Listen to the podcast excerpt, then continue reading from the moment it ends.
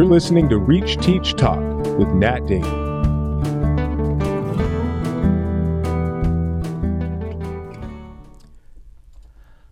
Welcome back to another episode of Reach Teach Talk. I am thrilled today because I have as a guest here on this podcast episode a 45 year teacher who has worked with kindergartners and first graders her entire career here in Los Angeles, California. This is a teacher who I was hoping so badly to get on this show because she could talk about anything. Anything that relates to relational teaching, anything that relates to the connection that we all have with each other, the human connection, because she's worked with five and six year olds, because she is articulate in her own way, because the way her voice speaks is a voice that you would want to have as your kindergarten or first grade teacher uh, when you look back, when you think of yourself, or you think of your kids, or you think of your grandkids. You will see this, you will hear this um, for yourselves. Uh, Miss Judy Mansfield, 45 year teacher, educator here in Los Angeles, to talk with us today about the concept of trust. And I've always thought to myself, gosh, if you can build trust with five year olds or six year olds, you can build trust with anybody. Trust only takes, you know, takes a long time to build, but it takes only a nanosecond to break. And we're going to be talking about the importance of trust, particularly, particularly in this day and age, with this generation rising up, um, where they're getting information from myriad sources from all over through technology, through their exposure to media, through their exposure to just the world that seems closer to these little kids than it seemed in previous generations, including my own. And what every kid needs is an atmosphere, a classroom that focuses on building trust through safety, through stability, through the freedom to try things out, to explore, to fail, to bump their head, to skin their knees, to get lost and then be found, and to have this always this teacher who finds them, who welcomes them back from failure, from injury, from wounding, being wounded either in ego or in the mind or in their physical selves, to come back to what actually this, what Judy Mansfield said uh, when she came into the studio, this nest this nest, this classroom is a nest, this classroom is a place that is a haven and a place where where kids can grow in an environment that is infused by trust. So without much further ado, welcome Judy Mansfield, 45 year educator of the little ones in elementary school. And we're going to talk today about the power of trust and trust building. So welcome. Well, thank you so much for inviting me and trusting that uh, that I'll do a good job for you, and I hope that I I certainly hope that I will.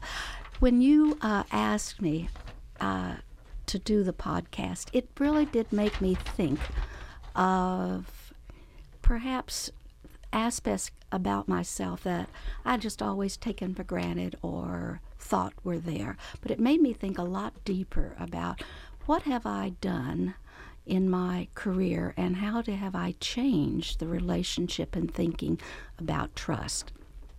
When I was a beginning teacher, all I could really do was be one day or three hours ahead of the children. I couldn't have any energy to really think about much else. Plus, I was really becoming my own person, and I didn't have a lot of time to when I look back, think about how my actions might affect uh, young children. The more that I matured, uh, the easier it became. But I have some takeaways that I always tried to remember. You know, every one of us, children included, have warts. And with those warts, you know, they will come off if you give it the right treatment. So, children are a little bit like that. But one of the things that I always tried to remember is every child has a talent. They may not be athletic, they may not be musical, it might be an emotional kind of talent, but you and for many you need to dig deeper. The di- the harder you dig, and the more you find that special talent, the more a child will begin to know that you really, really like and know them. And that's the bottom line. In order to be like that, you've got to you have to make yourself very vulnerable. And you have to admit, boy, I really screwed up on that. I really made a bad choice for that child. You have to know yourself and be willing to say, you know, I didn't I didn't do a good job today handling that situation. But knowing that you can go back the next day take that child aside and apologize for the way you handled that and get them more involved in it.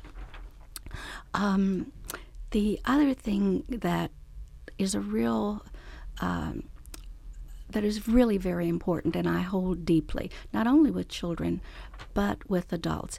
Everyone wants to be accepted and loved.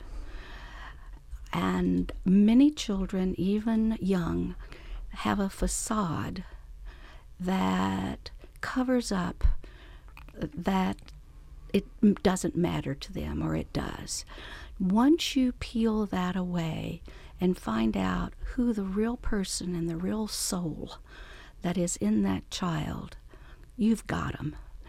Um, but it may not happen in September. It may not happen in October.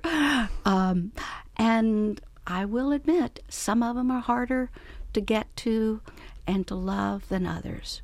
But stay with it, and you will find something to love and to cherish, and then that child will trust you. Every single child you've ever taught, then, you have found something deep within, and sometimes deeper for some than for Yes. others. Some of them are tougher nuts to crack than they, others. They are. And the other thing is that when I when I know them at ages 5 and 6, you really know who they are deep down. And then I look at them perhaps when they come back and they've got all of these other clothing layers on them. But if you talk to them on a one to one, they're the same. They still want to be loved, accepted, and know that you remember them for who they were. You know, uh, this talk about the spirit and the soul of a child is something. In living in London, um, the uh, Ofsted, which is the um, kind of the equivalent of the Department of Education here in the U.S., I was struck by. I'm on the board of one of, of a school in London, which is a primary school, and um, they really actually have a whole section of evaluation when they come in to evaluate these schools on their two-day walkthroughs which looks at the spiritual life of the child. How well is this school developing the spiritual life of a child? And it took me a little while to get my wrap my hands around that. The idea that this is not talking about formal, organized religion. It's not mm-hmm. even talking about spirituality, but is talking about spirit. Can you speak to that a little bit? And where do you think we are today in terms of schools in the U.S. and focusing on the spirit? I, in many ways, I think we're losing that. And I don't know if that is just, for me, a generational thing, thinking back how it was when I first began or my upbringing.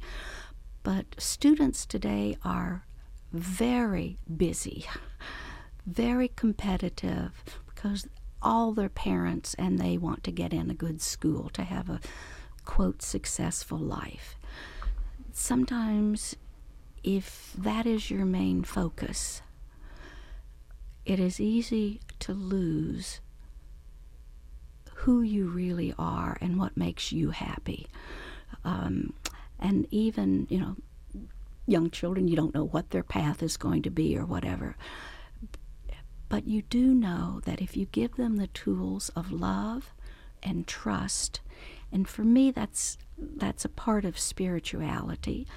Um, if you give that to them and know no matter what their path is, you trust them to make good choices, and that takes a lot of work for a teacher. You, they're going to make horribly bad mistakes, just like I continue to do today. But with each of those mistakes that they make, they're going to learn to make a better choice or to at least think a nanosecond before they do the same thing again. And for me, teaching is all about raising and rearing good human beings for society. And, you know, I look at, at children that, that I've had that had either emotional issues, academic issues, and were labeled um, according to some sort of label. Well, in each of those labelings, uh, whether it may medically be true or not, there's a way for them to use that for later success. Um, I'm thinking about students that I've had that were diagnosed of, you know, ADHD.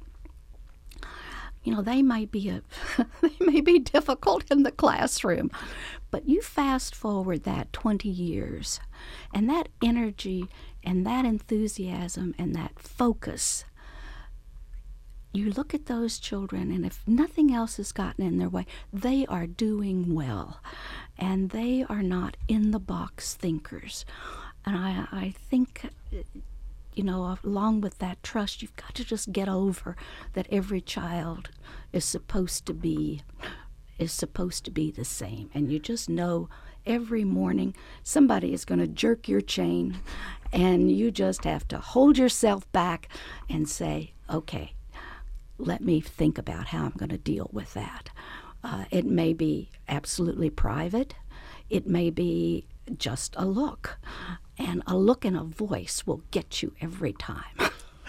a look and a voice. And sometimes the look even supersedes the voice. Yes. Right? Sometimes words take a back seat to actual tone or mm-hmm. that look. I think we all of us can think of a teacher who gave us that look at some point growing up, and we remember it today. Still causes a shudder. Right? Um, time. It takes time. It takes time to build trust. And if you break it down, it takes time to take that breath that a, a relational teacher like yourself would have to do when that student is yanking your chain, mm-hmm. right? So what what advice could you give to teachers on their thought, their messages to themselves when they have a student, it's the rush of the classroom, who's who's who needs something from you? I think one of the first things is if you feel if you feel that heat or that hair on the back of your neck or you you want to say something, just put your hand over your mouth and be quiet. Um, don't say the first thing that comes out of your mouth. Turn around so they don't see you. Take take a breath. Know that there's some defense that that kid is doing. I don't know. Maybe maybe they talk to their parents like that. Maybe they talk to their care their child care person. That doesn't mean that it's going to be all right with you and you let it slide. But now would not be the time to do that. So you just have to sometimes put your own ego way off the shelf and say, you know, who am I serving now? Am I serving myself or am I serving this child? Um, and once you do that, and once they have cooled off, you have cooled off, then you can have a private talk of saying, you know, I think there's something. Let's let's chat. There's something we need to talk about, uh, and they have to look you in the eye. If they don't look you in the eye, they will come up with all kinds of, frankly, BS, and if you if they look you in the eye, they have to be honest. And if you have eye communication, you just know something about a person's eyes. You can tell when you've got them. Um, and it might you know it may take several times for that child. The same thing actually works with parents. It's just as difficult um, to get trust and have trust of a parent uh, sometimes harder than it is from a child. Um, you know, I think parenting is one of the most difficult, difficult jobs in the whole world, and you know, no one, no one really can tell a parent how to parent other than than give them advice.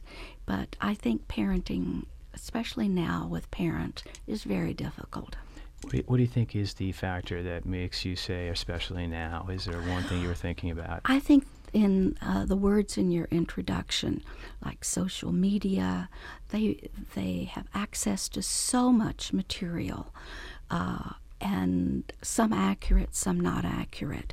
Uh, if their lives are busy, they may not have time to really sit and chat with their child to find out. And then, you know, they have their own expectations and ego wrapped up in their children.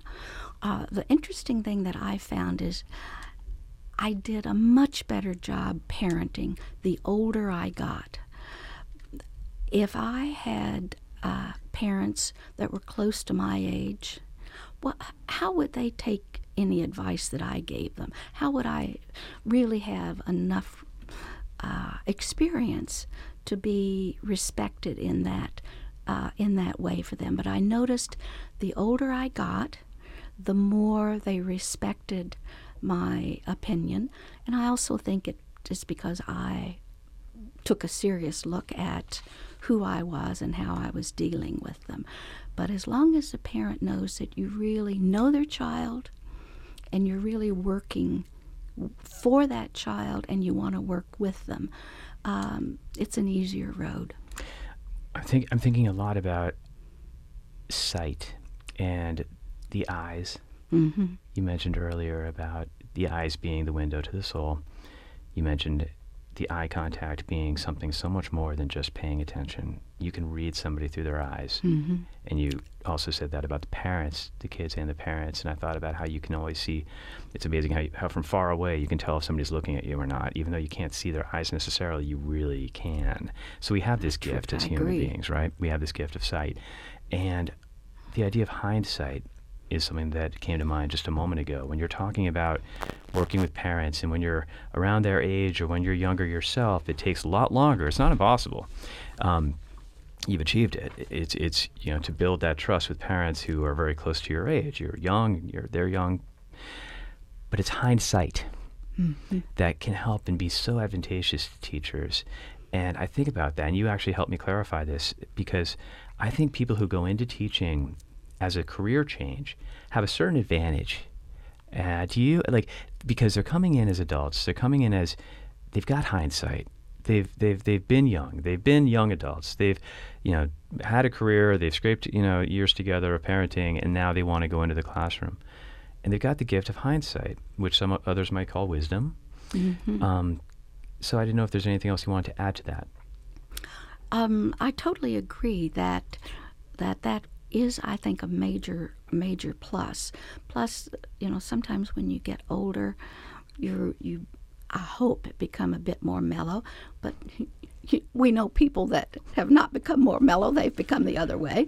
But We shall we are leave politics out of the discussion here. we we we hope that uh, you know that we become more compassionate and more mellow and and more understanding of you know everybody has their own way and that doesn't mean that that it's the wrong way.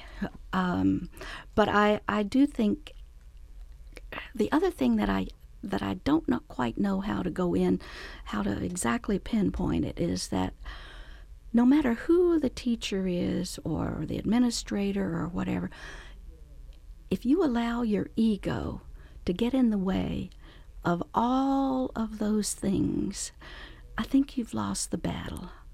Um, uh, you know, and it's a hard thing to kind of separate. Okay, is this my ego, or is this the right way? Uh, it's a tough call, but I think you know, if you're egotistic, I don't believe teaching is quite the right place for you.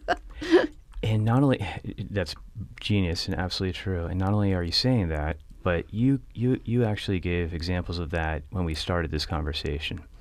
It was really interesting to me because everything you said about working with kids and how to build the trust bridge with fi- with five and six year olds involved vulnerability. You started with the word apologies. Mm-hmm. And I was thinking, oh my gosh, we have to get back to this at some point. This is a perfect time to do this because all of that involves removing the ego from your relationship with your students. And they're five years old, Judy. Yes. But even with five year olds, you're saying, to communicate that to err as human is really important. Mm-hmm. Can you speak a little more to that? How do you view five year olds then? Are they Um, little adults? I I view them in knowing innately by your just your daily actions and actions not only just to them, but they watch how you're treating others. They know if you have favorites. A child knows if you really like them or if you're putting on a persona in front of others. Uh, showing that you care and all the, you know, lovey-dovey stuff. It's deeper than that. Uh, but a child knows uh, if you've really got their back and that you would have it their whole life. Um, and, you know, I, I, children that I had 40 years ago, um, I still think of them and will never, ever forget them.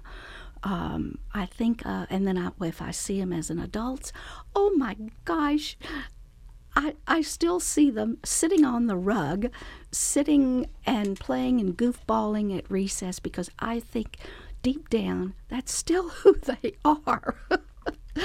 um, so I did, I, I really did learn, have to learn to apologize. Well, first of all, I had to realize that there was something that I had to apologize for. Um, and then knowing, you know, what is the biz? the big? You goofed up, they goof up. Let them know that you're exactly like they are. Uh, and that you made a wrong decision and you're sorry for it and you're going to do better. Do you have a? an- Are you thinking of a specific situation? Um, Is there a story? there there is one that comes to my mind. There was a young there was a young boy that um, was very he he was very self conscious. Uh, such such a wonderful student and had many has many qualities, but never liked to be in the forefront. And I remember he did something, I don't remember exactly what it was, but he did something that was exceptional. And I called, I made attention to that in front of the whole room. And I knew instantly by looking at his face that I had made a big faux pas. He did not want others knowing how successful he was because perhaps one of his friends could not do it. Uh, and I had to take him aside, and I deeply apologized for embarrassing him. But I looked at his face, and I knew instantly that that was not the right thing for him. Now, another child would have been glorious in that, but not for him. And I remember apologizing for for the embarrassment that I caused him. You shone a spotlight on somebody and one of your students publicly that he deserved. To, you, you know, if the intention was correct and true, yet as you were giving praise to this student in front of his class, as you were doing it, you realized, oh wait, because you saw his eyes, hmm I saw his and eyes. his eyes had a look of, oh no, I'm being like betrayal. Betrayal, really. Exactly. Mm-hmm. Do you remember what you said to him? Um, I I remember calling it exactly what it was, uh, apologizing for how I embarrassed him in front of the class, and I should have known that that was not the right way to handle it. Uh, I praised him on the job that he did, and that he should feel good about it. Uh, I said, but I should have handled it just quietly between you and I, or maybe written you a little note and stuck it in your homework folder. Uh, and he was forever grateful of that. He had tears in his eyes that I knew him well enough, and this was age six, that I knew him well enough that he felt betrayed because I opened my mouth. the action. I mean, we're not laughing obviously at the situation, is but it's the action of opening your mouth that about him. Mm-hmm. And betrayal is such a strong word, but it's totally appropriate, right? Because to a six-year-old who had built this trust bridge, and trust is about belief. She believes in me. It's about knowing, as you were saying at the beginning of this conversation as well. It can take months and months to truly know a kid, but that is our primary job. Mm-hmm. So I thought Miss Mansfield knew me. Why would she bring up, even if it's positive, why would she highlight me? And listen to her response. I know how that must have made you feel. I'm mm-hmm. sorry. And if I had done it again, I would do it with a note or I would do it privately. Mm-hmm. And his tears, how would you describe those tears then? Well, I think they were like tears of relief that he didn't have to, that he could hold, I hope, the same opinion and view of me um, that that he had before, and the relief I think of realizing that I really did know him. Um, so that was my take on it. I never really asked him, you know, um, but that was that was what I garnered from from his tears. That they were tears of relief. That, whew, that's over. And I think that your empathy, the depth of your empathy for this six-year-old is um, is a great example of the removal of ego and of in the only adult in the room or one of the 2 if you had a, an associate teacher um, in the room. It's you are the adult. They are as you said watching you all the time. And we mentioned earlier about yeah there's words but there's tone there's body language there's eye contact or looks a certain look um, right? Yes exactly. Ha, we know. Um, we've used those. Uh, sometimes it's all it takes. Yes. but um, and, and it's so funny because sometimes you can reflect on a look at two in the morning and be like, oh man, I looked at that kid and too stern, too severe, you know, and uh, just a look, but it can be so powerful. But most powerful of all is, and, and most wise of all, I think, is your comment about how he he felt a sense of betrayal that his and also a sense of relief. Relief not just in the apology but relief that his view of you that takes a long time to build mm-hmm. especially when it's a trusting view relief that it's unchanged. It may have rocked a little bit. It might have been a little you know 5.4 richter scale but it calmed down and it actually maybe even became more solid afterwards the, while you were saying that, it made me also reflect on instances where I've had to really suck it up and apologize to the whole class for um, for maybe misjudging them or only seeing, you know, how teachers sometimes see the last thing that happens and not the first instances that that led up to that happening. Uh, and I know there have been many instances that I have had to apologize as a whole to the whole class for only seeing one instant and judging the whole thing by it and maybe giving them quote the talk. the explain class the talk Oh my what is God. the talk i got a shiver in my spine when you said Uh, that Well, it's kind of like, um, you know, when you goofed up at home. I would rather have had a paddling any time than the talk from my mother. Like, oh, I, I thought you would do a better job. I'm so disappointed. Oh my God, that was the worst. And that's kind of the same thing uh, with children. But but being sincere, of course, in like you are disappointed in them. That doesn't mean you don't love them and that you're, you know, they're gonna have another chance.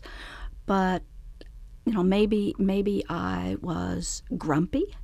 Maybe I, you know, had a bad night the night before. It didn't feel well, and you know, was harsh or judgmental.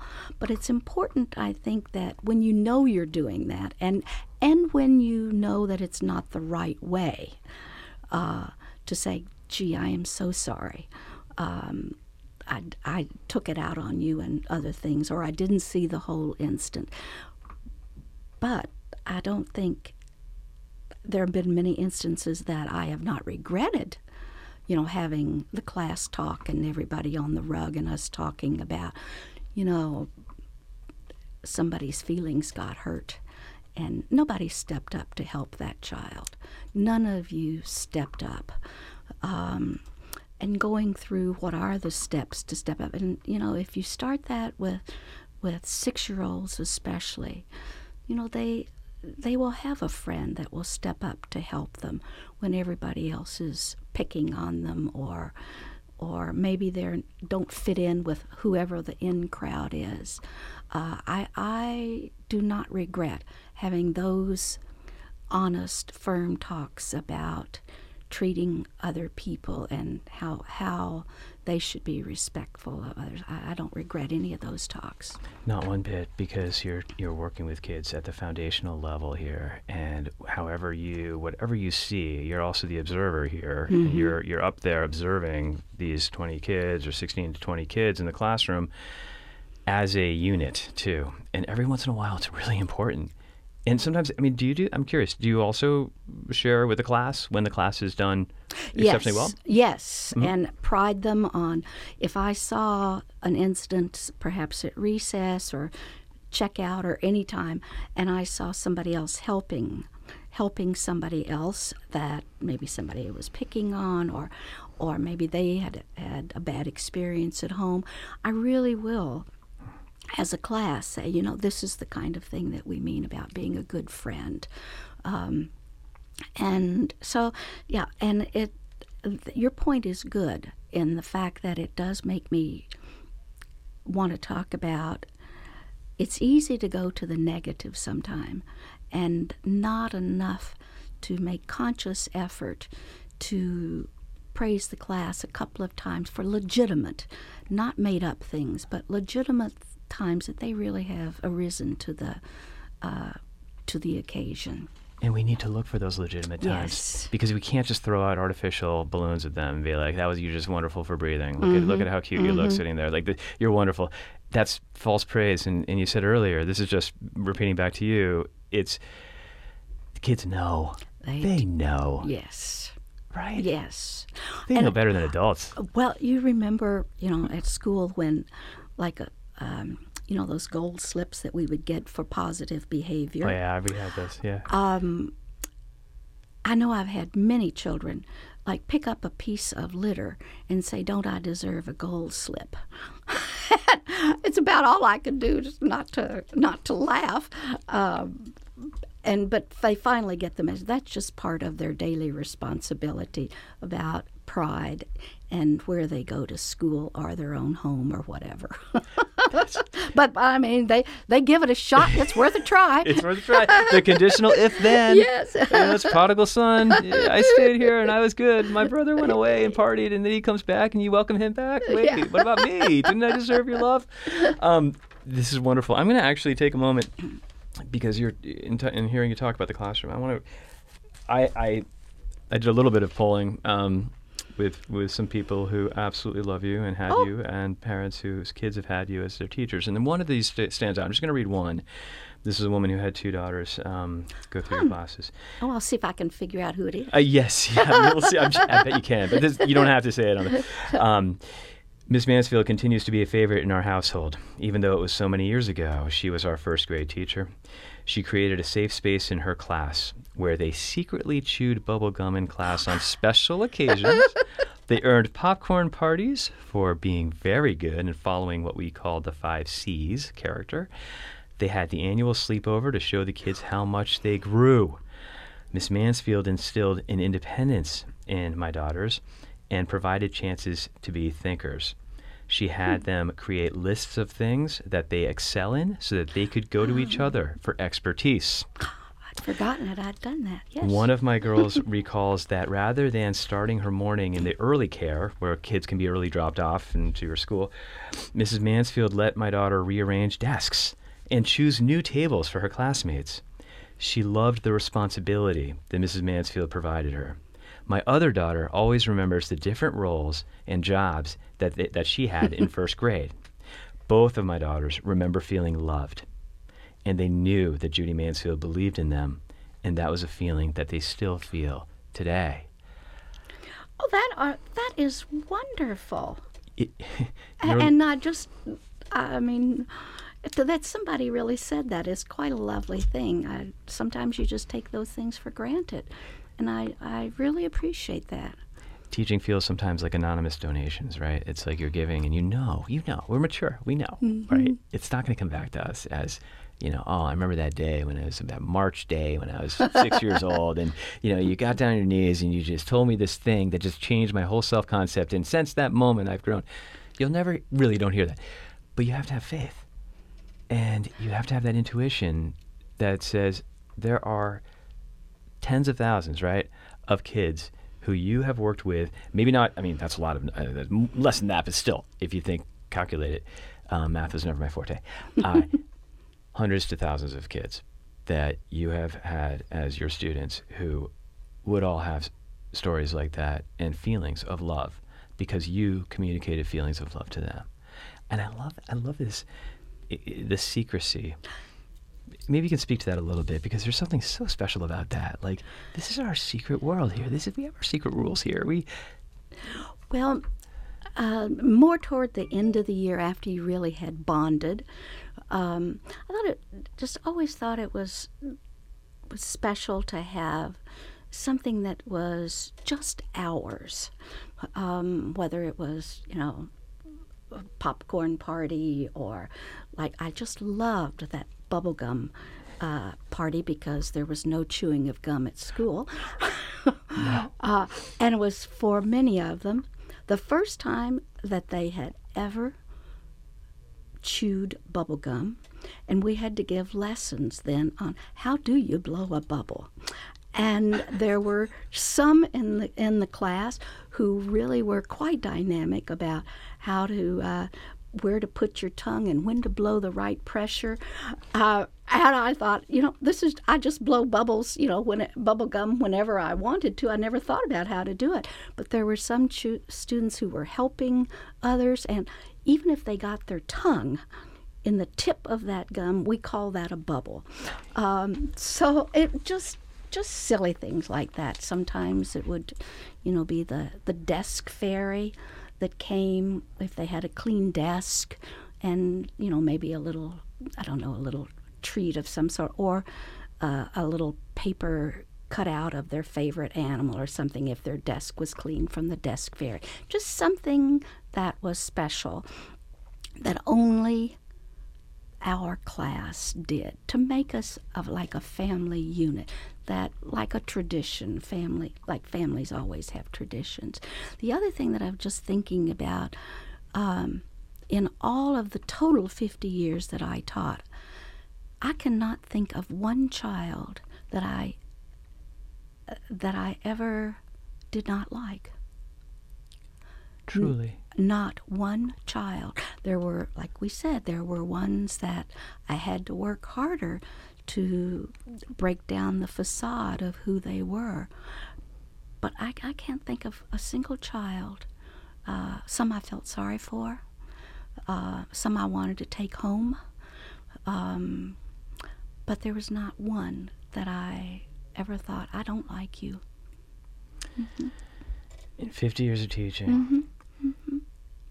That speaks volumes about belief that every single one of us has some, something likable, mm-hmm. something lovable, mm-hmm. and that the love of a teacher, the unconditional love of a teacher, is the most important thing. I believe that. I do. They'll succeed if you give them that. They'll succeed in whatever their role is. And you know, life has to have different people have to have different roles. They all can't be a CEO. Uh, somebody in there has to be caring for others, um, has to, you know, be able to be good with their hands. Uh, heavens, if somebody told me I had to be a plumber and learn plumbing or an electrician, I would be the worst in the world. I have no talent for that. we we're gonna have to wrap this up, okay. but I was just thinking about talents outside of the classroom, and it made me think about something else I know about you, which is you really take advantage of your off teaching time. Can you speak a little bit about that and what is so important to you about about honoring your love of travel and your love of exploration? Um, I do love to travel. Mo- most of my travel right now, since I'm physically still able to hike a lot and walk, um, is based around adventure travel where I have to really exert myself and go to the beyond. But it's also about what animal lives there. I really only travel to areas now that have animals that I'm not sure are going to be around in 20 or 30 years. Um, the place is wonderful and I love the places, but for me it's about what is the animal that lives there because when you look animals and children are very much alike. Um, if you treat them with other than like wild animals and but if you treat them with respect and there's still something in an animal's eye when you get close that is very much like a child's in trust and love. And I know that sounds so bizarre, and so many people will think, oh man, she has really lost it. But I, I really have a love of, of animals and conservation and every every living thing has a place in our world um, and so uh, like I just you know got back from China and going in the uh, mountains, the uh, uh Shan Mountains, uh, and I had I went up thirty uh, thir- yeah thirteen thousand feet, and man, I thought my heart was going to leap out of my chest before I got there, but I thought. Judy, you've come all this way. You're not giving up. so that's I, I, really just love traveling and meeting all kinds of people and cultures and knowing you know just because i'm a us citizen does not make me a better person than somebody from another country and just because I come from this kind of a family yes. doesn't make me a better kid than somebody who comes from a different type of family. Yes. Right? I mean, so, that is applicable. So true. Material things do not make true happiness. Yet the eyes have it. The eyes are the windows to the soul. The eyes are the greatest communicators of connection and of trust. And the averted gaze is something that, whether it's the averted gaze to the, the iPhone or whether it's the just uh, looking away, is something that Miss Mansfield has paid attention to and brought them back into the eyesight, the connection, hmm. and the removing of the I, I, letter I, right? Yes. Of the ego, allowing the vulnerability, allowing time to reflect as a teacher, time to apologize when necessary, time to time to show the students that you see them. I see you. I trust you. That's that's at the mm-hmm. end of the mm-hmm. day, that is what creates the classroom experience of love that is felt by your students years and years afterwards.